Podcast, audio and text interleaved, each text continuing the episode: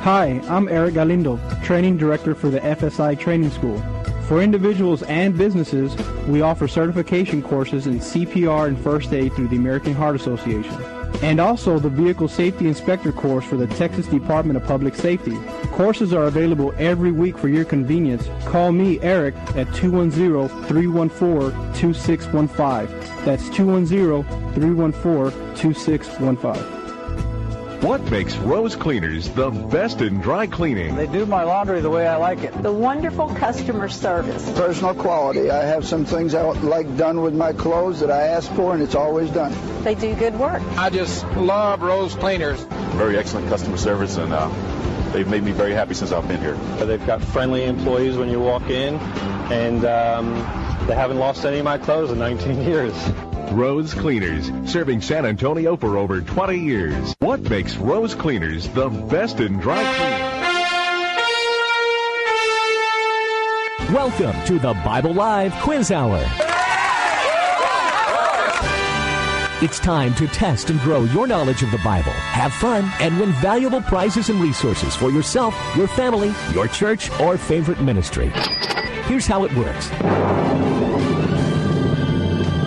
Listen to the Bible Live Scripture Reading Program. Weeknights at 8. Not a program about the Bible, the Bible itself. Hear a 15 to 20 minute reading each weeknight. The entire Bible every year.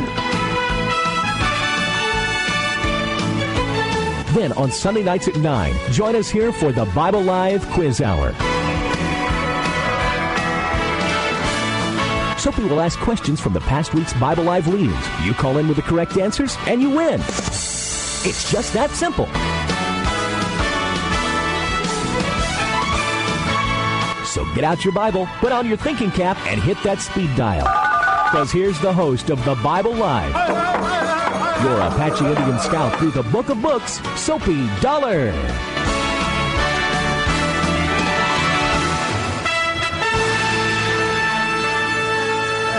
Are so happy to be with you tonight. Thank you for joining us for the Bible Live Quiz Show. We're having some changes, a little bit of uh, transition. Uh, what do you call it? Transition blues or something like that. A little challenge uh, these days. But don't worry, folks. We're going to get right back on top of it. We'll get these things straightened out. As you know, we're not doing the Bible reading program Monday through Friday now. We are going to transition the Bible reading, which is extremely important to us. Uh, we're going to transition that to our um, to the internet. So we're going to have you go to thebiblelive.com or biblelive.com. And if you'd like to hear a good, clear, flawless reading of the scriptures from beginning to end every year, we're going to make that available to you at biblelive.com. And you can go through the same reading schedule we've had for 14 years now. Uh, this past week, we read the book of Genesis, chapters 1 through 21. It started brand new year, brand new Bible reading year. And so we'll have those posted for you. Now, we're not there yet. We've got to transition and, um, uh, what's the word I'm trying to say? We've got to um, convert a lot of programs to MP3 to put them on YouTube and iTunes and make it. We've got some technical things to take care of, but that's what we're working toward so that you'll be able to go to the website and hear the readings every week. If you'd like hear the the bible or of course you can always read it yourself in your own word in your in your own bible. Uh, but we want to make that available. Or of course you can always uh, request the bible live cd set and have your own uh, own bible uh, audio bible the new living translation all the way through the scriptures and and follow with us that way but continue all of us together going through the scriptures every year and then here on the weekend, of course, we'll continue with the quiz show, a chance to talk about those passages that we've read that we've looked at the week before. And like I said, this week it's Genesis chapter 1 through 21. It's the beginning of a brand new Bible reading year for us. And uh, chapters 1 through 5 of the Psalms. And you may be saying, oh, who are you talking about, Soapy? You got a frog in your pocket? Uh, this us and we and talk. Uh, well, I'm happy to announce that Jim uh, that Jacob is back in the saddle with us here, uh, taking a time off. We've talked about uh, what Jacob was doing. He's been uh, he's working on this book. Is that book ever going to get finished, Jacob? Or we? Yes. Can you hear me? Okay. I don't hear you. We're going to have to pump you up a little bit. Well, I can do that quite easily. Do that. Can you hear me now? Perfectly, yes. Uh, yeah, I'm doing the final revision right now. Excellent. So, uh, by the way, tell hi. Me, tell us about that. By the way, Jacob, tell us about that project you've been working on. Uh, I have been interpreting the Gospels from a Hebrew Jewish point of view. And so it's it's a different take, of course. But if, uh, let's say, a Jewish person picked it up and didn't have the benefit of, say, Soapy Dollar or some very knowledgeable preacher, somebody to tell them what things were meaning, and they read it, they would read it with a certain interpretation and a certain understanding. So I'm basically doing that. And as far as I know, that has not really been done previously. Well, I'm really thrilled, and I know our listeners will be excited about that, and look forward to when that when that document, when that book will be made available, uh, because at the same time you say from the Hebrew or the Jewish perspective that that's not been done before.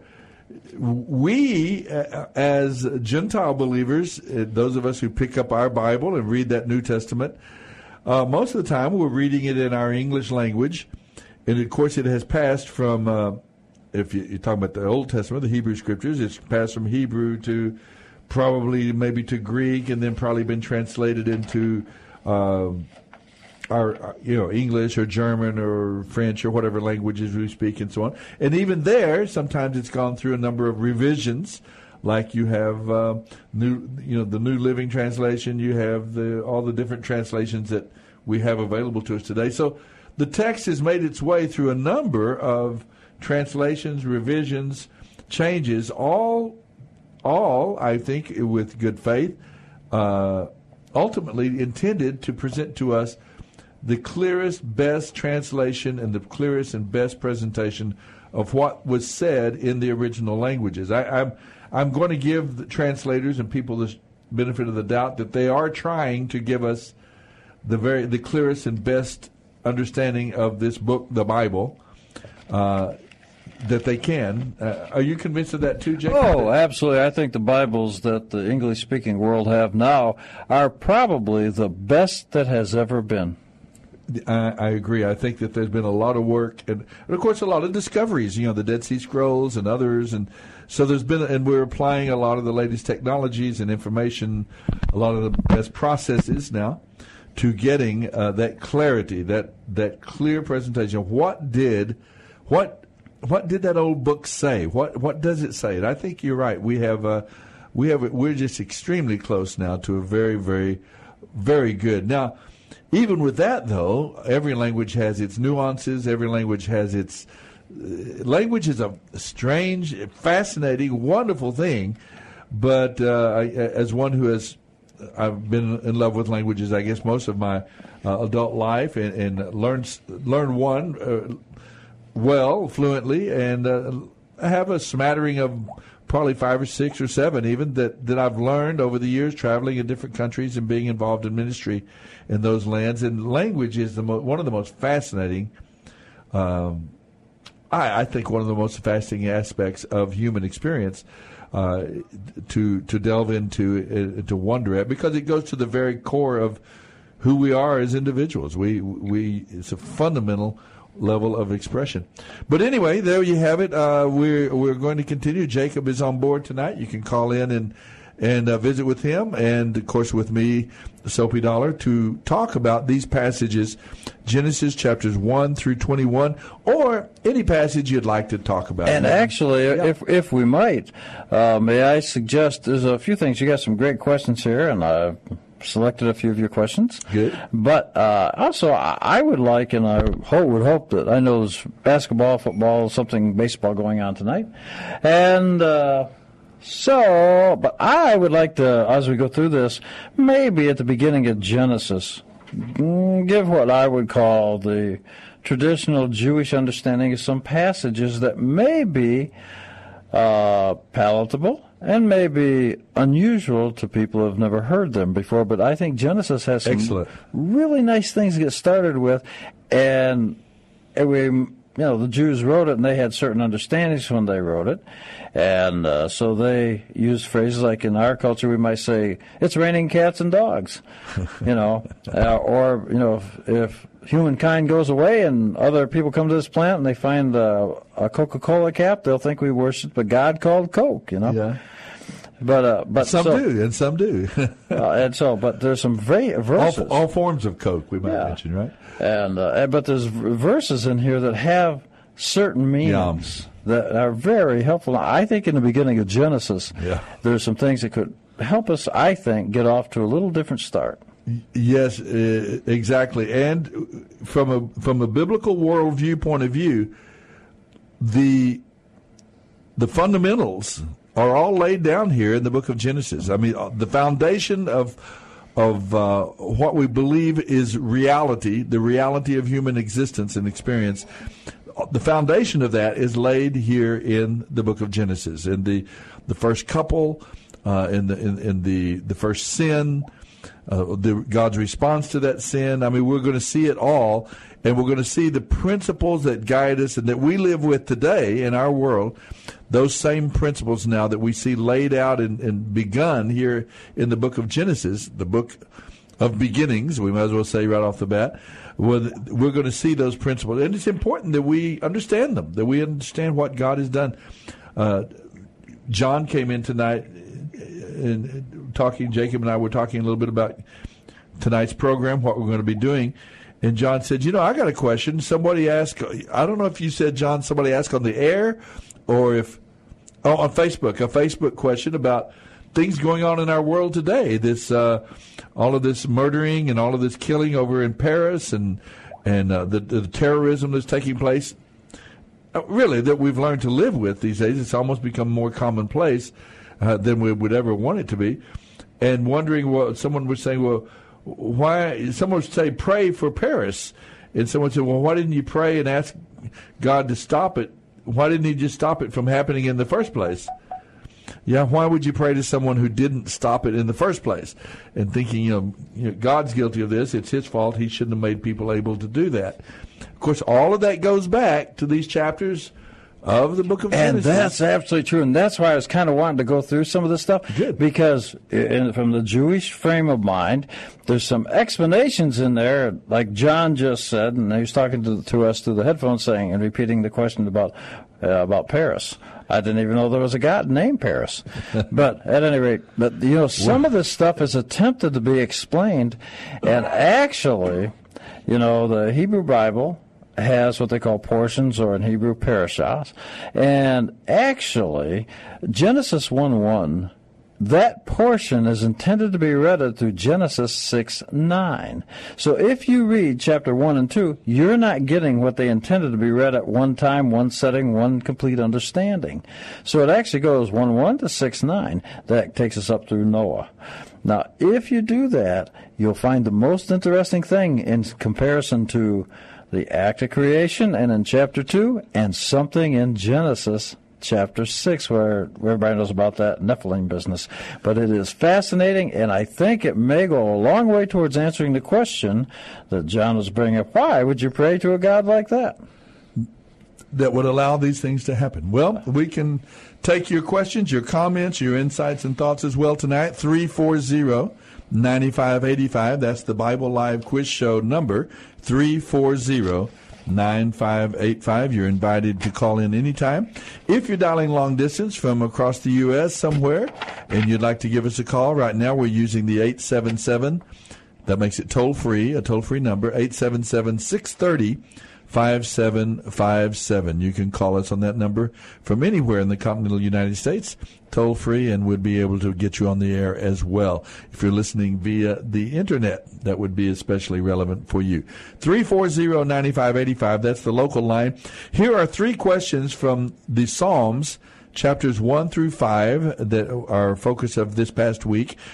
Psalms chapters 1 through 5. Here are three questions, and then Jacob is going to give you some questions from our opening chapters of the book of Genesis, and we'll get started tonight with the quiz show.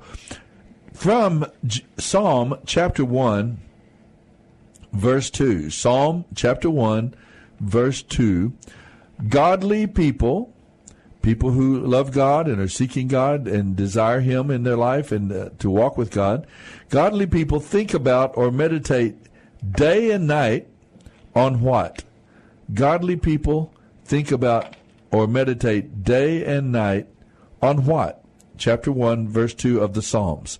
then, those who seek to understand and follow God's will, those who seek to understand and follow God's will are like a healthy fruit bearing plant, a healthy fruit bearing tree, I'm sorry, planted where? Those who seek to understand and follow, follow God's will are like a healthy fruit bearing tree planted where? That's found in Psalm 1, verse 3. And I, I know we've made reference to that in years past, Jacob, that the Bible has this view of humanity in that way. Uh, there was a New Testament reference we made to that. One of the miracles that uh, Jesus performed there in the New Testament kind of relates to this question tonight. And then finally, this question from Psalm, well, I don't guess it's from any one of the Psalms individually. I just thought it might be interested since, interesting since it's going to be a prominent theme as we work our way, our way through the Bible for this 15th time, this 15th year. What does the word Christ mean?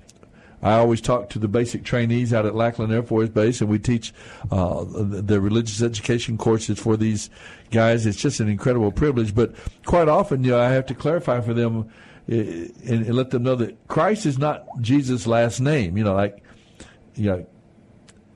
Larry Jacobson or Tim Jenkins, uh, you know, Jesus Christ.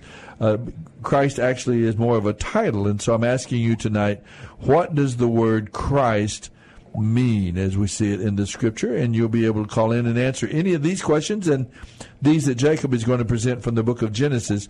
Just give us a call at 340 9585. Take it away, Jacob. Okay.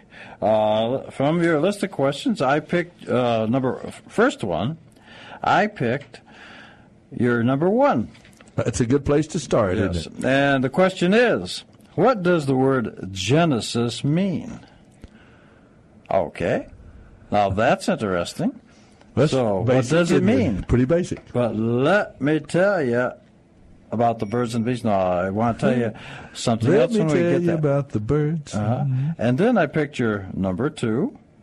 What day was the was created on the first day? And if I might add, a little a bonus point here. What was created on the first day? Of course, they're going to have to have the Bibles to answer some of these questions, and that's okay. We really work with everybody. Chapter 1, verse 3, right? Uh, chapter 1, verse 3. But what day, if I might also, so we know it was created on the first day, and God said it was good, right? Uh huh. Okay, so he said, how come he had to say it was good? He created it to be good, I guess. Well, what day? Isn't there one day? There's only one That's day. That's what I was going to suggest. Is it really? No, I was just. Okay. I was going to suggest what day did God not say was good? Oh my lens. Okay. And everybody knows this, I'm sure. And don't worry, we're going to help you get through. What day did God not say it was good? Now, the other one is I'd like to go down to your number 14, which reads What made Cain so angry that he killed his brother Abel? And I, when we get to that question, okay. I want to share what a sentence means right after that. Okay. Because uh, if you take the punctuation out, it clears up a lot of things. What made Cain so angry that he killed his brother Abel? All right. Ah. Chapter 4, verse 5. Right. And then uh, you're 18. Number 18, all right. It says, What two kinds of birds did Noah use to determine if the floodwaters had receded enough to leave the ark? How come he just couldn't look out the window? Anyway, he used two birds. what what is it trying to have us understand about two birds? Yeah, why did he just look out? Why has that question never occurred to me? Um, I, I, I think I kind of know a little part of an answer there, but we'll, we'll let our listeners tune uh, okay. chime in on they that. They could find the answer in six, eight, and nine. Six. Chapter six, eight through nine. I apologize. That is not correct. That's chapter 8, 6 through 12. Okay, that's what I thought. Chapter 8, 6 through 12. Uh, I you, think, uh, is that enough to get started? What two, yeah, what two kinds of birds did Noah use to determine if the floodwaters had receded enough for him and his family, and of course the other animals on the ark, to leave that sanctuary that they had found in the ark. Uh, and if somebody will please call in, it'll give us a chance to talk about some of the stuff. And I got some stuff I want to talk about. 340-9585, 340-9585. If you're dialing long distance, it's 877-630-5757. So give us a call here on the Bible Live Quiz Show. Now, while folks are not calling uh, right now. I've got my eye on the um, phone line there. If it lights up, we'll be able to bring you on quite quickly. Give us a call, answer these questions, or maybe have your own comment or your own question about the scriptures. Uh, it doesn't really have to be focused on Genesis chapters 1 through 21, but that's where we're focused tonight because that is uh, in our Bible reading schedule as we read through the Bible in a year. Those are the chapters we read this past week. But you may have a question from another part of the passage of the Bible. However, I will tell you that most questions that you would ask about the Bible, whether uh, specific or general questions, they're going to have some expression. They're going to be related in some way to probably to these opening chapters of the book of Genesis because uh, the, this is where the stage is set. This is where the uh, you might say the table is set for for the entire uh, Bible. The basic principles of the biblical worldview are set and established here in the book of Genesis. To some degree, in these early chapters, right? Um, if you, if I may say this, you may. Okay, if you get started without knowing what the beginning of this whole story is, you will, I think, inevitably end up misinterpreting certain things that take place later in Genesis. I, I agree. I think so. And not only later in Genesis, but on in deeper into the book and even into the new the New Testament times as well. So uh-huh. these are very basic principles that will be laid out for I us. think so. You need to understand them. 340-9585. Tell me a little bit more, if you don't mind, Jacob, while we're waiting. We had a call quickly, and, and, uh, and, uh, and there it is, someone else calling in. But tell me a little bit quickly again about this book. Did the book that you're working on – my early understanding was it more of a two volume series. Were you well, going to do the Old and New well, Testaments? Or? No, what I'm doing is really the Gospels, and it's probably will just come out the one volume. Okay. But uh, but uh, uh, example, it. Okay. Uh, example uh, in Matthew one one it says uh, Jesus, son of David, son of Abraham. Well, we know that Jesus is not the biological son of David, nor David the biological son of Abraham. We know that. But this is Old Hebrew. And so if you go to verse 2, see merit in Jewish thought and Hebrew thought, merit gets passed down. Jews don't pass, they don't have the concept of passing sin down, they pass merit down. So anyway, but then you go to verse 2, it begins with Abraham. What that means is that the guy listed first in the previous verse, in that case, Jesus, was worthy to receive the blessings and uh, rewards of David and Abraham, even if they had not existed. And that's a syntactical way of saying it in Hebrew. That's why we got you on board, friend, to give us those insights that the Hebrew come out of the Hebrew tradition, Hebrew language, Hebrew history, that insight that we need as God's people today. Well, there's our music. We're already past Give us a call, 340-95. We'll be right back. This is at Loop 410 and Broadway has taken care of the Dollar family, that's Suzanne and me plus our three children, for the past 25 years. Suzanne, tell the folks about our dentist. Well, like you say, Dr. Shelton is a dentist for a lifetime. He's got the latest technology. He's busy, but I've never had to wait. And I never dread going to the dentist. In fact, he and his staff are so personable that I actually rather enjoy it. Go to drshelton.com or call 590 7878. Nature's Factor carpet cleaning expert Shayla James. What makes Nature's Factor better than the older carpet cleaning processes?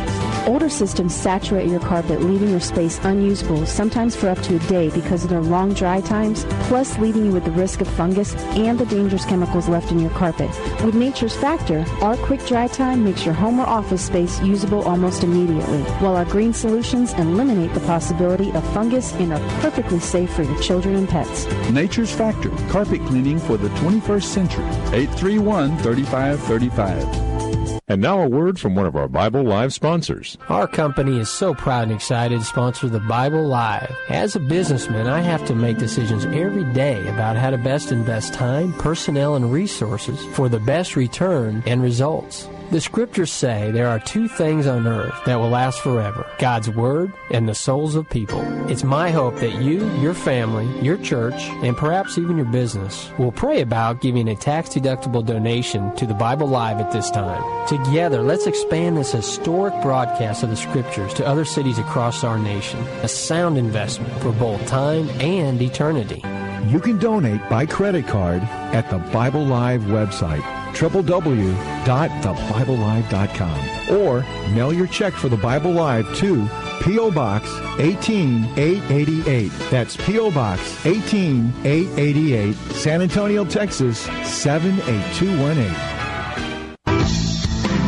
Elizabeth and I went to Express Lube, and our experience was fabulous. We got in and out of there in literally 20 minutes. When we went to where we had got our oil done before, it could take us two hours. The service was very friendly. You can really trust them. They were super courteous. They vacuumed out the entire front of the car, which was surprising. I didn't Very expect nice. to receive that kind of service. And their name is their game. Express Lube is accurate for the name of their store.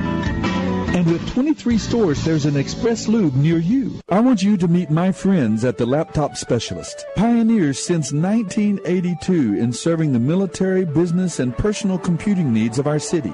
Our ministry depends a lot on our computers. And whether it's repairs, service, upgrades, or even the purchase of a new machine, the James family and their great staff keep our equipment working, freeing us to do what we're called to do. Go to the laptopspecialist.net or call 344-4563. 344-4563 for their two locations. The Laptop Specialist. This is Pastor John Hagee. Watching the evening news is often like reading straight out of the book of Revelation. That's why it's so very important for you, your family, and friends to have a personal relationship with Jesus Christ. I'm pleased to present to you our broadcast, John Hagee Today. We'll share with you Bible-based preaching, prophetic updates, and intriguing interviews.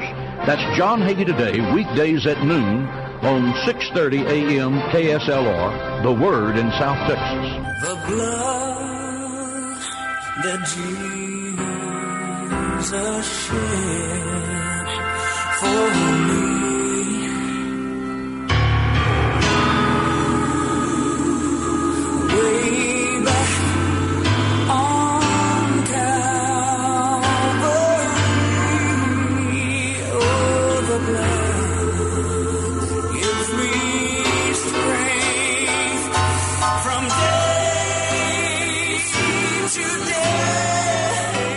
You're listening to the Bible Live with Soapy Dollar. Its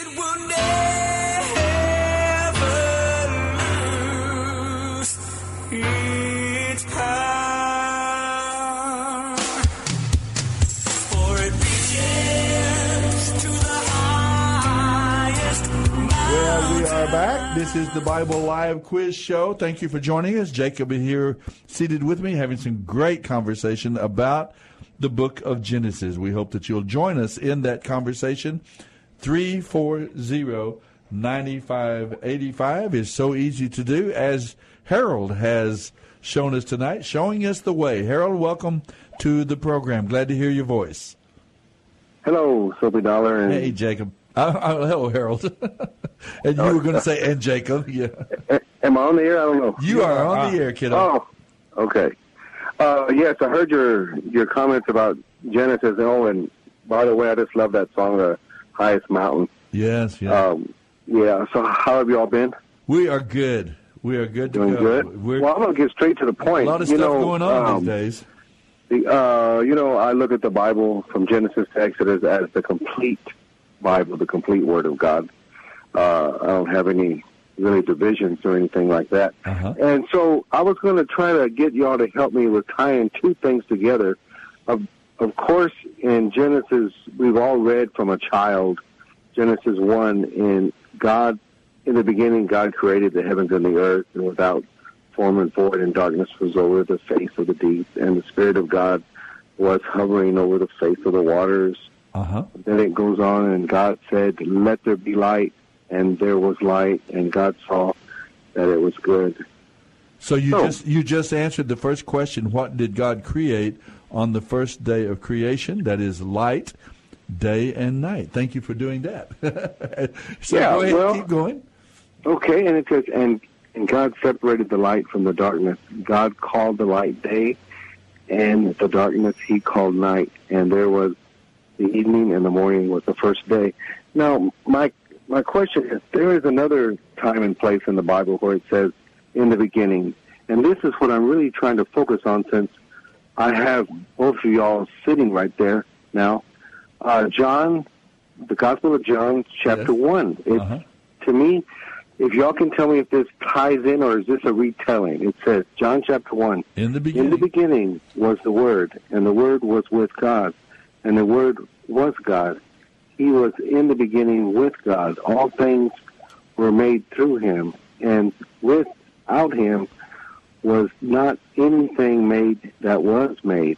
In him was life, and the life Was the the light, light. of man. Isn't that interesting? Now, one more verse, please. Yes. The light shines in the darkness, and the darkness has not overcome it. Now, is this a retelling of Genesis 1 1? Would you all want to tackle that for me, or do you have any ideas on that? Jacob is one. He loves this tying together these passages, uh, Harold, as you know. So he's very, very good at that. I, I would have my take and understanding, but I'm more interested in what he would say, especially since this uh, Genesis, obviously Hebrew book, Hebrew scriptures. Hey, this fellow named John was a Jewish man from the first century who had walked and lived with with uh, uh, Jesus of Nazareth, and so here we have this Jewish man. I'm sure he didn't use those words accidentally, right, Jacob? Would there would be? I would think that accident would not be on as a card. Okay. So I'm sure he used those words in the beginning and the whole idea of light and life and so on. Uh, can you? Well, I I know what you're talking about. In John, it says, uh, "In the beginning was the Word, and was with God." Now, I think I know a lot of people use the word logos, and they think it's Greek. I don't. I understand that's where we're getting that translation from, but I personally think that it ha is not logos, but it would be the Hebrew word davim, word. And what is that? That is what we would call the Torah. So I think what it literally, I really sincerely believe this. I don't think it's talking about logos in Greek. It's Jewish. I, I think he's saying, uh, look, the Torah itself was holy. It came from God, and then one day it became alive, and that's John Became one fourteen. yeah. The Torah became flesh. I think that's what it's saying. And we beheld the glory of the Father, exactly. full of grace and So, truth. and I will tell and you obviously in that text, he's. I mean, he he's talking about the word or uh, davim, uh, the, the word there. But the idea is clearly, as even as Harold read it, he quickly changes to a personal pronoun. He, he. Uh, I don't. I don't think there's any doubt about that. He's saying, as I interpret it, and of course I am an expert in my own opinion. Uh, I do. Aren't I, we all? I, I think he's I think saying, he's look, the. Torah actually became flesh, and I'll tell you an ancient Jewish understanding, and you're going to love this because to me it ties in perfectly. That when God spoke the world into being, and remember in Genesis chapter one it said, He said, He said, He said. That takes place ten times till he gets to Adam, and then he doesn't speak him into being; he creates him out of Ah, out of things he had things already, already created. spoke- exactly. created, yeah. Now, this is interesting. So, when the old Jews used to interpret it this way, and I think John knew that, and I think that's what he's referring to. The Jews, the old Jews used to say, look, let's think of God talking like you and I talk. If he spoke into being, words must come out of God's mouth, let's say. Okay. And when what makes us be able to hear each other and talk is breath coming out. Exactly. The word. So he's see the word was with God because it was in his mouth, and the breath was inside because that's how you talk. So it was God, and so when I hear this, I think your words before you speak, Soapy, are part of you. When you speak them and they leave your mouth by means of your breath and your word, now they are out here, and I've heard them, and they're alive. Interesting. Well, uh, it's a very good picture. Uh, I have to digest it a bit, what it means to me. Uh, Harold, what what are you thinking as you hear that? Does that tie together those passages in any way that you were kind of referring to? Well, I I knew automatically it would have to be something that I would have to really take in and and study myself, and I knew it wouldn't be an easy adaptation. But I skipped over to verse 14 in John 1:14, where it says, I believe Jacob brought it up, and, or, or maybe you did, Soapy, I don't remember. It says, and the Word became flesh and dwelt among us. Now, what is, you know, what is happening there? I do remember when Jacob had all this enthusiasm talking about Isaiah 46, 42, 6 and 35, 8, the highway of holiness. Uh-huh. So I was wondering if he had some of that kind of enthusiasm on on verse 14. Is there some kind of a hidden message there that we don't understand? Well, I, I'm I not don't sure. see. I'm not sure how hidden it would be. But you were talking to me off the air, Jacob, that uh, this this whole idea, this entire idea that we're talking about, breath and so on, we could also take it. You talked about uh, the eleventh created. You know, he says everything is good, and he uh, he spoke things into existence until he came to the human being, and then he didn't make uh, Adam uh, and Eve out of you know he didn't speak them into existence, but he created their bodies out of things he had already cre- you know dust things he had already created, and then he breathed into them this whole again this idea of breath. Of, of, of air, the word, and, and it related to this idea of a spiritual, becoming a spiritual being and not just an animal, the body or, or just an animal like the Right. animals around it. So, we were talking I'm- about that. Jacob can fill in a little bit more of the details on Well, that. I will say this: if you uh, if you look over at Genesis chapter two, verse seven, as Soapy well pointed out, uh, uh, I said in chapter two, verse seven. It says, and in in, in English it says, "And Hashem God formed." I'm sorry, uh, uh, God, the Lord God, I believe how they do it in English, formed the man from dust. Actually, that's not what it says. It's got a Hebrew word in there that has another letter in it, a consonant that means double this word formed. So what if I read it literally, by the way, this happens to be in the book I'm working on, uh, but it says, he formed formed. So there's two kinds of forming going on. Now what that means is... Got a whole lot of forming going on there. Yeah, so he formed, formed, and what did he Little- do? little kingfish action He there. blew into his nostrils the soul of life, or the spirit. So, so he, he took this animal that he had made, Adam, but he made him, created him from the dust, and he blew the spirit into him. Now, you're referring to John 1, 14. 114, as you said, and the word, I think it means Davin, or basically the Torah, it became alive because for the Jew, the Torah has the same emotional attachment, same understanding, same holiness thought, and this is going to be a hard one from some, for some folks, that Jesus has for the Christian. It's to them, it's exactly the same thing because it is God Himself.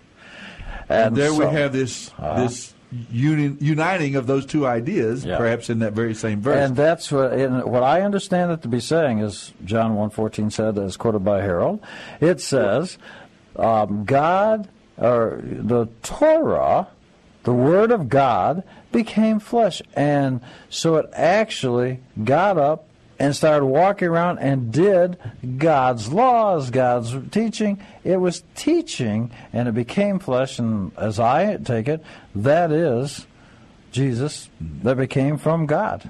That's the idea. Let, Harold, I'm going to jump Wow, over so real quick. so so 14 just real quick. I don't know if you have another caller, but Yeah, we do. It says the word became flesh. So uh-huh. that's God Himself standing up and became flesh. I I think it's the Torah becoming flesh. That's what John The form he said. The Torah. Oh, oh, the Torah. I'm sorry. Which is I an a new expression of God's character and in God's. Uh-huh. Well, look, if you have another caller, let me let you go because I want to, you know. Thank you. him to have a Well, chance. Thanks for calling, Harold. Thank you, Harold, Alrighty, for thank- calling. We really appreciate it. Bob is calling in as well with an idea, a thought, or an opinion, or a question, or maybe an answer to some of our questions. Hi, Bob. How are you tonight? Hi, can you hear me? I can hear you loud and clear. Thanks for joining us. Okay. Uh, I, I call in as Robert sometimes, but there are about five callers who call as Robert, and I don't. I want to distinguish myself from them. You are uh, distinguished a, a little bit. Yes. Uh, but uh, I, I would answer uh, the the one on uh, the first Psalm. Uh, oh, good. We we meditate on Torah uh, day and night. What are people to meditate on? We we meditate on that day and night. So Exactly. We really we really need to meditate on Messiah day and night as well. Uh, Maybe that's caught up in I the really answer that- appreciate that- Harold's, uh, uh, you know, extrapolation there. Uh, the, for we we call it Bereshit. It's the uh, in the beginning, and it has to do with the head. Uh, the, uh, the such as Rosh Hashanah is the head of the year, but Bereshit is the, the, in the beginning of the the creation or recreation of the earth. Uh, the uh, it are uh, the the the Resh and uh, the Sheen is uh, Ro- uh, Rosh Okay. or Bereshit. Uh huh. And uh, uh, but uh, I think we in in Psalm two, I think we ca he, it says in John. Uh, we we can look at the second psalm because it says in John in the beginning he, he was with uh, um, Elohim. He was with God. So, and then in Psalm two, it says against Yah and against His anointed. There's there's there's two two beings there. So, uh, In- interesting. I have a couple of questions from that psalm and Psalm two, and they do they do relate to that. Why is Psalm two, uh, which celebrates the crowning of an Israelite king, why is Psalm two considered to be Well, yeah, and that's another interpretation that we're not talking about. See, anointed, that's that Hebrew word mashah, uh, the Hebrew word mashah, to smear with oil or to uh, anoint with oil, uh-huh. which you, you mentioned as a, kind of a kind of a coarse translation from the Greek Christ Uh-huh. or Okay. Christos, but it's not really. That's not, uh, the Greeks really don't have the understanding uh, that way. But that was the word that was selected out of uh, maybe the least worst choice Is that the idea of to, to, Mashiach? to translate uh, Messiah or or or Mashah. Uh huh. Uh, but uh, but you're right. Anyway, Psalm, Psalm uh, two I has just that. I feel uh, the the the portion the Torah portion from this week had talked about Isaac, and uh, he, he it said he was not to go down into Egypt, and and uh, sure enough, his grandkids found a way found their way down to Egypt, and even even his son found his way down to Egypt. And oh, nothing but bad things happened. And I, I think because we don't do Torah, because we don't practice it, that's why things like Paris and 9/11 happen. Because all these, all these family issues happen because we didn't do Torah. And and then all they went down. Sure enough, he, he was told, "Don't go down." And and his kids went down to Egypt, and they became slaves for 400 years. They had a lot of trouble, and we're having a lot of trouble right now because we don't do Torah. Hey, Robert, We should be doing it. We should be doing the seventh day, which is also in Genesis, uh, Bereshit uh, chapter two. Hey, And- Rob, and- and- I I don't know if you're Robert or Bob tonight. Which one do you I, I'm, prefer? I'm going to be Bob from now on. okay, so you're Bob. Okay. Hey, well, not to put you on the spot, but since you brought up in Yeah, yeah. I, I like to be put on the spot because I I, I, I have it coming. oh no, no, you don't. You It's okay. deserve it. Uh, but listen, Really, uh, I mean, I, I, I talk like I'm all self-righteous, and I, I'm, I'm really, I, I'm guilty like everybody else. We're just one beggar telling another beggar where we found a little food, right? That's that's where we come. Oh man, that was touching. I like that, Soapy. Uh, hey, okay, Bob. Yes, sir. Oh, okay. Now you mentioned Barashit, which is correct, and uh, and here's a little more technical thing, which I always think is interesting, and it is Barashit, which means in beginning. You're right, uh, and you brought that up. Now, but that's made up of two Hebrew words. Do you know what two Hebrew words makes up that word Barashit? Uh, I, I'm having a rough time on the on the connection. What two Hebrew words make up what? Uh, the word for in beginning. In Uh, as- beginning. yeah. I, well, the the B at the start of it is kind of like a, a particle meaning uh, in Yeah, in. or uh-huh. in, in the, Uh-huh. and then and then Rosh is the head, and then The, Okay. the ITH, I, I, I kind of think maybe it's like in the beginnings. Uh, is it is it like a plural Okay. ending? Here- this But, is the there may be another thing. Hebrew verb in there that I'm missing, but Well, also here- the second word is uh, bara. here it is the word. created. But go ahead. Okay. Uh, thank you.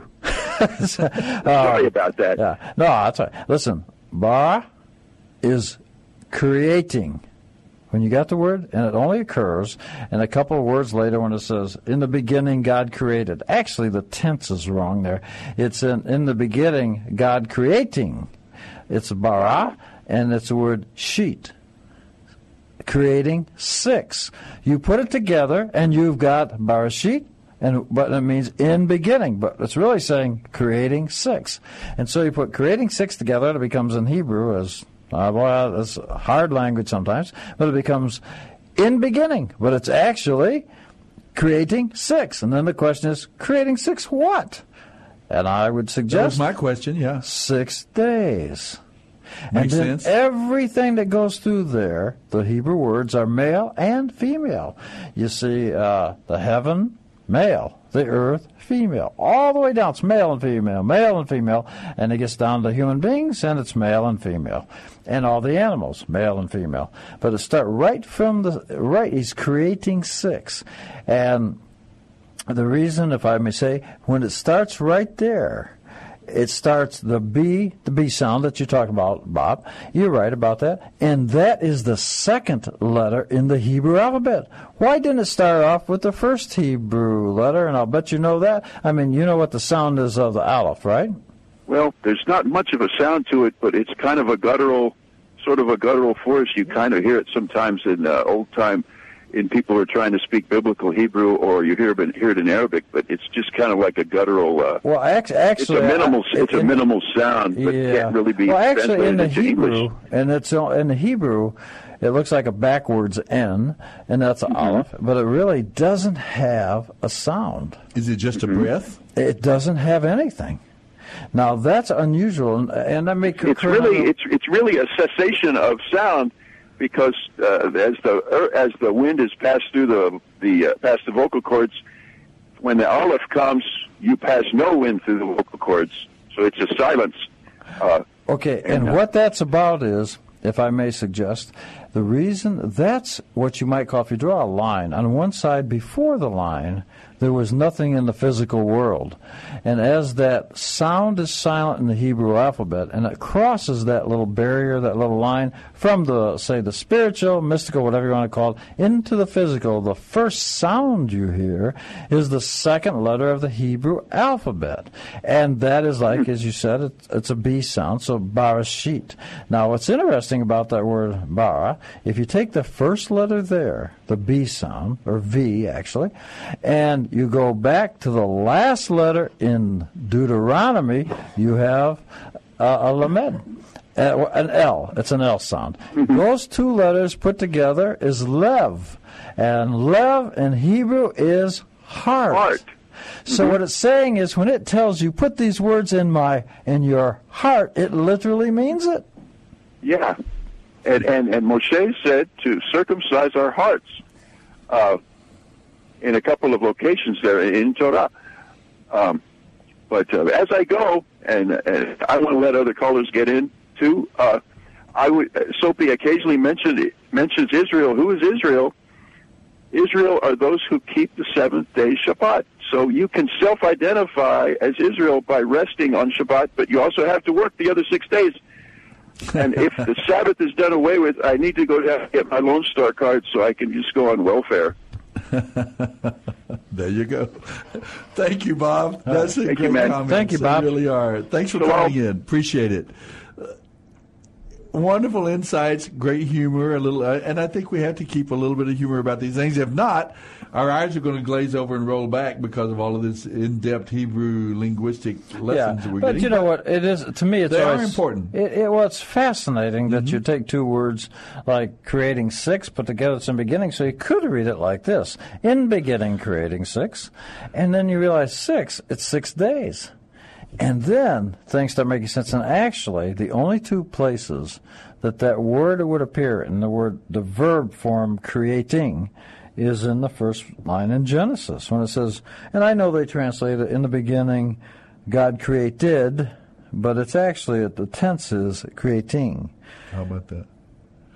And are you saying that when you were talking about the creating 6 Uh-huh. we, we were referencing the first chapters, the opening verses of, of the Gospel of John, right? Yes, because uh, John says, as Harold brought up, it says, In the beginning, the Word was God, and the Word was with God. Now think about the old ancient Hebrew meaning that the words were in God's mouth, that the breath, which is the same as spirit, you had to be used to make the words come out. So it was God, and it was with God. It was in in Him. It was part of Him. And so I I interpret it that way, and I do it. I'm assuming John, being a It makes Jew, sense to me, the idea of Torah, uh, uh, the, the, and the idea that in verse 14, the Word took on flesh. Yeah. And we beheld the glory, uh, uh, his glory, the glory as of the only begotten of the Father. I mean, it's to me, there's a real beautiful tie in there. Uh, but it also, let's go back to basics in the book of Genesis. And just a few minutes left before our top of the hour break. If you'd like to give us a call, though, the phone lines are open 340 9585. That's the local line. You can join Harold, uh, Bob, others that might call. Ladies, it's for you as well. We'd love to hear from some of our uh, female listeners tonight as well, your insights and your perspective. These opening chapters of the book of Genesis, and we're talking about how this lays the foundation, the groundwork for the biblical worldview that we'll see carried out now over a period of 14, 1500 years, 40 different authors, all these different books of the Bible, 66. We're going to see this same basic worldview, this understanding of human existence and human life is going to be carried on now from the book of Genesis as we see it established. We're going to see it carried out and, and continue uh, it's it, it, to express itself throughout the uh, the sacred history that we have in in the in the Bible. We see that worldview continually, consistently carried out. Um, take us back to that opening chapters, Jacob. I I, I think that's one reason. Th- that what is it that's basic in this that we can take away? One is that the, the, the human beings have the elements of both animal in our physical expression, our physical bodies and life, but Right. we also had this unique spiritual dimension of our life. Uh, and, and people might ask, what does it mean that we became a spirit, a spiritual being? Well, exactly, and in the Old Hebrew, and then uh, that God, as it says in second chapter of Genesis, verse seven, it said He blew in Adam's mouth, and uh, and so uh, nose. I'm sorry, and so that was in Hebrew the word breath and the word spirit are the same word. It's actually the same word except for one vowel difference, but in Hebrew, you, originally, really, you don't use the vowels. So it's the same word without the vowel. There's only one vowel. One's in the shama, one's in the shima. Same word.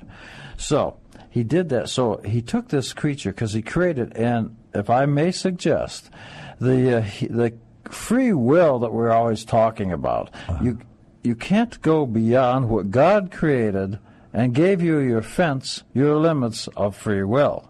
So he created the free will. What is that free will? I'm going to suggest that when he created all the things up to, including an animal, he said, I grew animals. Then after the animal, he shaped and created this other animal, if you will, Adam and Eve, and he put his spirit in them. So now they're an animal and they're spiritual. This is a concept that's pretty well known in the Christian world, I would think, about Jesus being both physical and spiritual. Well, and it's also about us as human beings, both being both physical and as well exactly. spiritual being. Let's talk a little bit about what that means to be a spiritual being. Well, and We've got about 10 seconds. We've got to take a Okay. break right now, but come on back with us, folks, and we'll talk about what it means that we are spiritual beings. 340-9585. Don't go away. Never This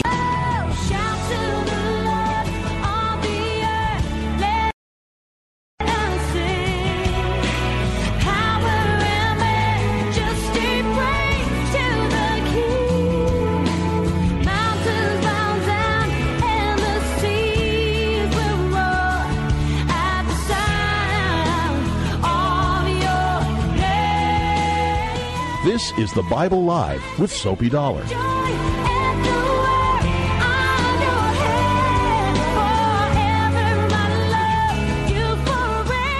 We are back. Our final segment of the Bible Live quiz show. You're welcome to join us 340 9585 if you'd like to tune in or, or call in and and um, share with us some insight, some question, or maybe answer some of the questions that we put out on the airwaves for you tonight on the quiz show. We'd love to hear from you. 340 9585. Don't hesitate. Give us that call right now. And let's go back to that theme we were touching on about this idea uh, from the book of Genesis. That's our focus this evening, chapters 1 through 21. We're not really getting much past the chapters 1 and 2 and 3, the, the initial creative act, but that's all right. We'll, it uh, was a very important segment of the passage. And Jacob, you were just explaining about this idea of uh, God breathing into the animal, uh, man. Uh, the, the the body is an animal. The the body a natural, uh, physical mm-hmm. expression that we have. But then there was this special thing of breathing uh, the spirit into his nostrils. He became a living spirit, and and we were talking about what does that actually mean in the end? What what difference did that make mm-hmm. between Adam and Eve and the the animals, uh, the animal kingdom around them. What what does that breathing into the mind? And I think we have a generally, I think there's a generally accepted Christian understanding, or that we've gotten, of course, we've gotten from uh, Scripture. But I'd like to hear uh, as well. What is that the Hebrew understanding of? Of our becoming uh, uh, a spiritual being. Well, you know, I can marry two cocker spaniels. They will not respect the vows.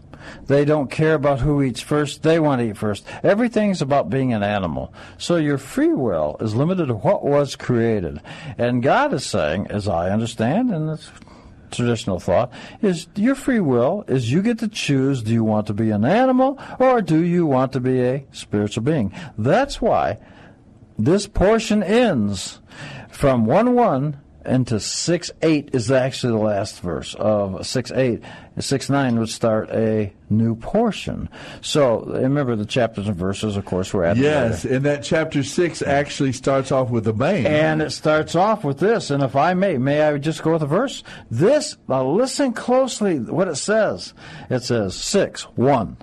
And it came to pass when Adam or man, became to increase on the face of the earth. The daughters were born to them, the sons of whoever, uh, saw the daughters of man were good, and they took them. Now listen to this, verse 3. And God said, now listen closely, my spirit shall not contend any more with man since he is flesh. He's making the distinction that he created back in the beginning. He took this animal, and put the spirit in him, and now he's saying, look, I'm letting an animal have the spirit. I don't put my spirit in a dog or a giraffe or a monkey. If you choose to be an animal, that's your choice. And I'd like to point this out that oh, uh, in uh, uh, actually in six. Uh, oh gosh, what is it? Uh, let me see here. Um, six well, uh, well, while you find it, yeah. give me a second to. Yeah. What we see then, then is in starting there in chapter 6 uh-huh. it, it, what was begun in the opening chapters of Genesis is that the human race begins to divide into these two segments. These those who love God and desire God, and the, the spiritual nature is important to them and the spiritual reality, the relationship with God, and, and obeying God and righteousness. Mm-hmm. And then you have this other group that that eliminates and ignores that dimension, the spiritual dimension, right? And they they go on to live in the flesh and become more animal-like Absolutely. in their expressions. And, li- and so we see the the human race being divided slowly yeah. between those two general uh-huh. tendencies. There you go. And look at and six thirteen says, God said to Noah, the end of flesh. Animal has come. And if that's not enough, let's go back and look at 6 7. Look at 6 7. And listen closely to this. 6 7 it says, And God said, I will blot out man, Adam, from, uh, from uh, that I created from the face of the earth. Now listen closely. From man to animal that is not the order of creation. It went from animal to man. So what's happened is the human beings, these human beings, have decided to go backwards from man to animal. And that's why I'm bringing this flesh to an end because I'm not letting animals that have no morals, no ethics, they're totally selfish. That's all they care about. They're not acting like a human being. They're not acting like a spiritual being. They're going backwards, as it says it right there. It goes from man to animal. Oh. That's the choice. There is so much in that. But let's go quickly and talk to another of our listeners calling in. Uh, another uh, of our men, our male listeners, ladies, we welcome you to join us as well. 340 9585. But Michael is calling in tonight. We'd like to hear what's on your mind, Mike. Good to hear from you. Hi, Soapy. Good to hear from you too. And Jacob, welcome back. I'm so glad to hear you both together. You're just terrific together. Please stay together as long as possible. Anyway, I have this theory about when God formed man from the dust of the earth, he breathed into him the spirit of life, and the man became a living soul. Uh-huh. I read that in a, in a, version, in a version. And so when a man dies, the body goes back to the dust, the spirit goes back to God who gave it, and the living soul then stands trial. It is, it is defined once for a man to die and, the judgment. And so I know animals the- have the some book of Hebrews, spirit, yeah. but they don't have souls. Anyway, that's my theory. Excellent. I, I think we all try to work with that, Mike. Through the years, I know as a young believer, early on, I began to pick up on these sec- this this aspects of human existence, and and we do come out with uh, these ideas of the, there is a body, a physical element, there is a spiritual element that, that we can try to define and get an hand. That's kind of what we've been talking about, and then this idea of the soulish dimension. What does that, each of those mean? And of course, uh, in the New Testament, and I think it's is it First Thessalonians chapter five where Paul talks about uh, pray God's blessings that you'll be whole and complete and blessed in body, soul, and spirit. He mentions that finally, kind of in a formulaic way that. That that's the holistic view of man. That we're a body. That there is a What, soulish what, dimension. what was that, Soapy? It's uh, First Thessalonians, First chapter Thessalonians, five. I believe it is. Let me just quickly check on it. Um, I'm I'm coming to it. It says chapter three. Let's make sure I got the right. I think it's five eighteen. Let me. I'm closing in on it here. Uh, uh, do, do, do, do, do. Now may verse uh, 23. Now may the God of peace make you holy in every way, and may your whole spirit and soul and body be kept blameless until our Lord Jesus Christ comes again. God will make this happen, for he who calls you is faithful. Uh, there's that, that, that aspect. That's one of the few times we see the three dimensions all mentioned in one phrase body, soul, and spirit. And uh, of course, we all try to figure out what what does that actually really mean. And I think what we're saying tonight, if Jacob will chime in and correct me if I'm wrong, the spiritual dimension is that essential, that essential you. That's Soapy Dollar, Michael, uh, that essential one that identifies each of us by that that will, that free will.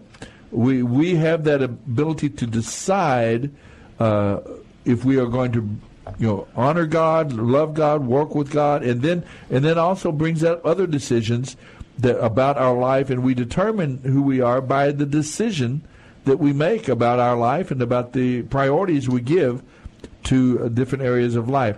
Now, And- the soulless and- dimension may be uh, something something a, a nuance of that. I'm not sure. But what I've what I've found fascinating since that portion, you know what we call Genesis one one to six eight, uh, that uh, but that's really a portion of parasha in the, the Hebrew, and that's intended to all be read at one time. So what you've got is you've got man being created, both animal and spiritual, and then in six you got the spirit, and it's making a clear distinction. My spirit won't dwell with you, and I'm going to destroy flesh. So, you've got it being created and then it being the spirit being taken back. And then the flesh. and they lose. You know, C.S. Lewis, Michael. If you, I don't know if, if you happen to have read his. Um, well, there's a couple of places he addresses this idea in some of his books. Uh, eh, now, these are. Uh, he probably addresses it in some of his more uh, theological or doctrinal type books. He probably addresses it more straightforward, but in some of his fictional works, he addresses this by, uh, for example, in the in the Chronicles of Narnia, notice that the animals are talking animals. They have spirit. They have identity. They have have personalities. They're they're spiritual beings who make decisions about how they're going to relate to Aslan and so on. And and then there, there's this idea that once they become so uh, so corrupted and so evil that they lose that sense of personhood. They become they lose that talking. They become non-talking animals. So he, he, it's kind of a part of that story is how speech uh, comes to represent the idea of of a talking of a, of a, person instead of a just a, an animal. And of course, and when you read the science fiction series, uh, Out of the Silent Planet and Voyage to Venus, Voyage to Perelandra, and uh, the the, um, the his final work, science fiction, The Hideous Strength, you'll see that he goes uh, the the unman this wicked human being, Professor Weston, that goes to this other planet and, and tempts the Adam and Eve of that planet. He, he is a human being who is actually finds a way to go to that planet, and he is used by the enemy, by Satan, to be the tempter for that new creation, that new race of beings on this other planet. Very interesting storyline.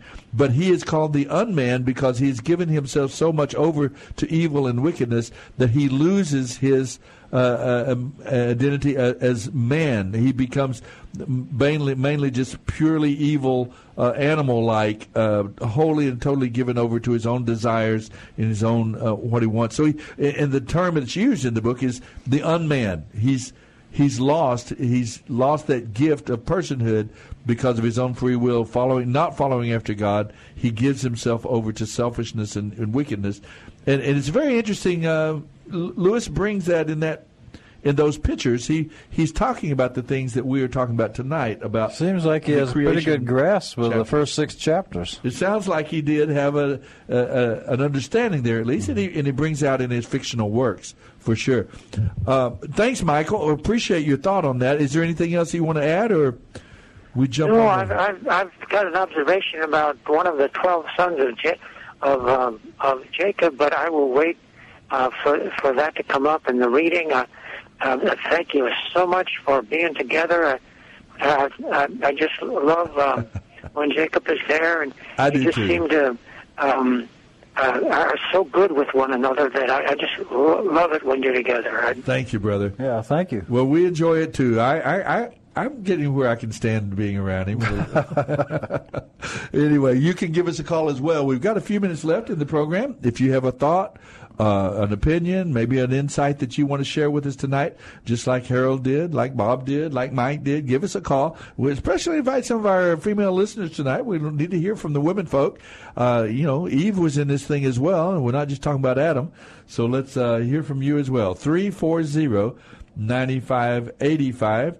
340 9585. That's the line you would call in for the Bible Live quiz show. And we're talking about the opening chapters, uh, the opening book of the Bible, the opening chapters 1 through 21. Now, we've been talking more about the creative act, about Adam and Eve and the garden and what it meant to be a human being. This idea that, that we God breathed into man and became a living spirit uh, with that with that free will, that ability to make decisions about whether we're going to be good or evil. Some we opened up the program tonight.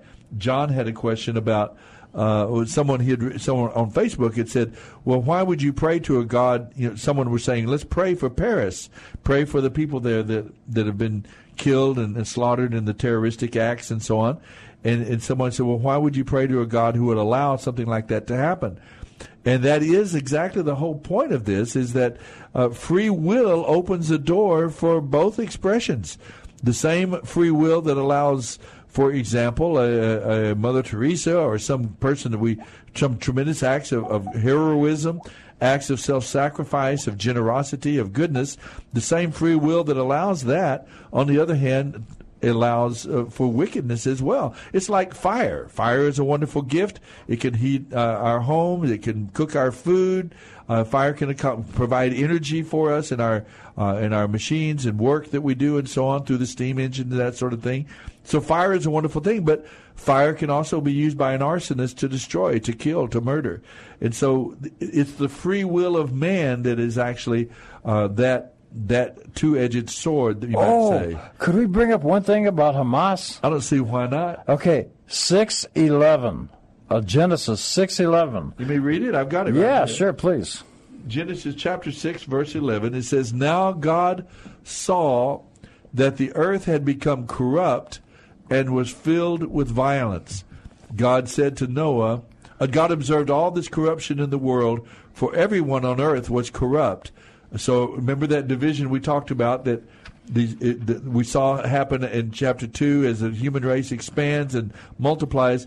They're divided into this these two uh, general tendencies those the people of God who will follow after God and love God and honor God and those who would ignore and reject that God and that the whole human race begins to be divided into those two camps till finally at this point in chapter 6 the camp of, of wickedness the camp of those who had ignored God and rejected God they have really come to almost almost a total domination of the human life. Only one man and his wife and three his three children. Only a small family of eight was left that believed in God and worshiped God.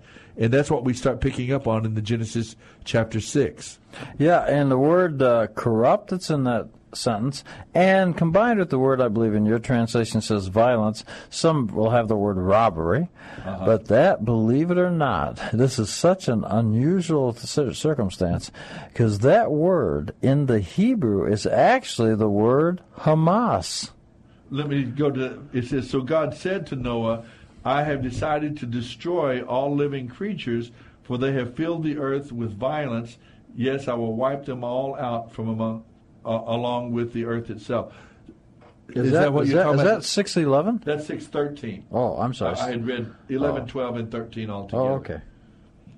Yeah, so, but I think it's fascinating. Now, I know Hamas has a different kind of meaning in the Arab world, but the Hamas is a rare word for the. So that's in this text that we That's just read? actually in the text, Jeff. It- Is it the word for corrupted? It's corrupt, but it's more than a corrupt. It's with malice and forethought and deprecation of absolutely everything bad that can be done. He summarized in the word terrorism, right? To some Uh, degree. yes, you could do that.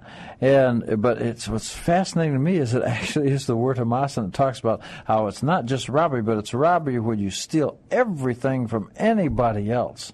And it's actually the word, and I th- always thought it was fascinating. It's the word Hamas. Yeah, I wonder why they would choose that word. I, I it may have been uh, a little trap that God laid for them, a Well- little linguistic trap that God laid centuries ago. I'm sure they didn't have that in mind when they named themselves Hamas. No, and I, I think they probably have a little. Uh, I understand a little different meaning in the uh, Arabic language, I guess. But what I always find fascinating is, and this helps me conceptually come to an understanding of what everybody's been talking about. Harold brought it up about the word, and uh, then uh, there was Har- uh, then Bob, and then of course Mike. And for me, it conceptualizes for me that I understand that if I'm being told what I understand, is that um, God created everything, and He even created animals. Then He took an animal, man, and He put His spirit on. it. He said, "Okay, now you have free will. You have choice. You get to choose to live like an animal, or you get to choose." See, an animal can't be good or evil, right? Right. It just, that's right. function by instinct It alone. just um, acts but like a an man animal. Exactly. can be a good person, and that a good man, or an spirit comes. That spirit comes from God. And that's how you get to be a moral, decent person. And then you get all the way to the end of this portion, this parasha, which ends in chapter 6, 8, and it's telling you, God says, I'm taking my spirit because they've chosen to be an animal, flesh. And except for Noah. So this message is choose to live like a spiritual being, like God. He put a spirit in you, so you have free will to the extent that you can choose to be an animal or you can choose to be a spiritual being. And that's why that portion starts with the creation and ends with the destruction. And the only people that come out of this is Noah. Yeah. And, Isn't and- that fascinating? And we begin again uh, with the same mandate, you know, to uh, spread, multiply, fill the earth, and we we come the same mandate is going to continue in force. But a new function, a new dynamic comes in after chapter six, seven, uh, chapter eleven, of course, with the flood and the. Uh, I'm- I'm sorry, uh, with the flood in chapters six through what ten. Uh, chapter seven, I believe, is the flood, if I remember correctly. then you come to the same mandate to be good, to follow God, to walk with God, and but he puts in place they don't do it, and it leads them to this second place of, of judgment in a way, the Tower of Babel. Yes. That we read about in chapter Yes. 11. Uh-huh. Eh, But God does something there. Instead of destroying all of humanity in His creation at that point, He puts in force a, He divides people into people groups. Instead of marching in lockstep as a whole mass mob, tell, he had told them to spread out and multiply and diversify, but they didn't do it. They all stayed together intentionally, and they walked in mob lockstep to evil and wickedness, and he brought them, you know, this judgment on the earth, the flood. But then they did the same thing. But in this case, God confuses their languages and He divides the human race uh-huh. into competing people groups. And that the, the people groups and cultures and societies and language groups, they are a gift from God. You on know, the one hand, that's they a are great point you're bringing up. on one hand, they help be a safeguard against this lockstep, so they allow the, the human race to exist longer Right. without going to Yeah. destruction. Yeah. But at the same time, they, uh, you know, we we. You know, Hamas rises up. Uh, people, and he, the Nazis Yeah, rose up. that's what I get But then there this. are other people groups who can reject and uh, respond against Uh-huh. them. Not necessarily because they're good. Maybe they're just com- like Stalin and Hitler, both. But they that allowed a little bit of a tempering or a mitigating influence on the, the sin nature that had been released into humanity. Mm-hmm. And so it allows the human race to continue as the good news of God's gospel and forgiveness and cleansing and, and his, he, the, the whole idea of redemption is able to take place as well in saving people. So we have those two forces at work today as well in in human in 7.2 human beings on planet Earth. that same dynamic is going on today in our you know, since you brought up Babylon, may, I- Okay. may I read a sentence to you? Yes. It's in part of the thing we're doing tonight. I didn't actually bring up Babylon. I brought up Babel, but is that the same thing? Yeah, yeah. The Tower of, of Yeah, Babylon. yeah, same okay. thing. So it's in 11, verse 7. Okay. It says, Come, let us descend, God's talking, and let's confuse their languages. Let us, we should not understand. So they should Now, who's. God talking to there? Is he talking to the angels, or is this an well, internal depends, it conversation depends. between the? It's a Jewish thought or a Christian thought. either one. But what I want to point out is the word. He says, "Let us descend." Do you? Where is that? What that's verse? uh, eleven seven. Okay. And but and I don't know how it would translate. Let's go down. It says, yeah. Go down. Can I change the word and suggest the word visit? Okay. Aha! Now what have we got? It comes from the Ten Commandments. That comes up much later. When it says, and I know there are different religious points of view, but I'm going to suggest something a little different here. Why not? When it says in the command, uh, it says, "I visit the sin of the fathers upon the children." The Jewish idea is, is not that they take sin from a guy that's corrupt and put it on a little innocent child. That would be a very strange God. What he's saying is, "I visit the sin itself. I look to see whose sin is it. Is it the father's or is it the little child's? And if it's the father's, I don't hold the child liable for that." I hold the father liable for that. He visits the sin. And one of the examples that you've got here is, and it's actually the same kind of Hebrew word here. Huh, let's go down and, And let's go down. Let's visit the sin. Uh huh. So he goes and looks at the sin. In other words, he's so fair, he's so honest, he's so kind. He says, I'm going to look at this sin. See, whose sin is this? Was this some children that didn't know any better? That's why in the Ten Commandments he says, I, I, I understand it to the third and fourth generation. I let that sin breed out. Uh huh.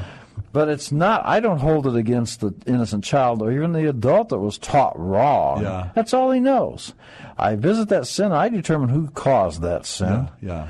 And say, and here it goes throughout Genesis and Exodus. He keeps visiting. He visits where? Sodom and Gomorrah. He goes back to look and say, whose sin is this? I hold the guy that's guilty responsible and taught somebody else to do it. So when God says, "Let's go down," let's go down Uh-huh. to Yeah. the the the idea there. Let's visit the Exactly. situation. Uh-huh. How about that? and that's good. actually what it means in the Ten Commandments. Uh, if a guy, if God, the Jew, Jews don't have the idea that God takes sin from an adult and put it on an innocent child. Excellent, wonderful. Yeah, that, that's a deep topic, and it's got a couple of other little. Maybe when we come to that particular passage like that, we can talk about it more in depth as well. But we see that same force in action today Uh, this major thing happened with the Tower of Babel and the confusing of languages because that was a means by which God sort of put in a, a, a built-in break, a mitigating factor on the sin nature that had been released into humanity. And now we still make that same decision they made in Genesis. Are we going to be the people of God, or are we going to give reign to our egos and our The selfishness Live is dedicated and to our to animal nature? See you next week, folks, culture. here on the Bible Live Brought to Quiz you Show. by Free Military Ministry. Mailing address is P.O. Box 18888. That's Box 18888. San Antonio, Texas 78218. Hear the entire Bible every year on the Bible Live, weeknights at 9.30 on this great station. Then join Soapy every Sunday evening at 9 o'clock for fun, inspiration, and valuable prizes on The, Bible Live Quiz Show. Visit our website, BibleLive.com. That's BibleLive.com for more information about Soapy and the Bible Live broadcast. May also order materials at the website and make tax-deductible donations to help Crew Military minister to our military personnel and broadcast the entire Bible every year to America and the world.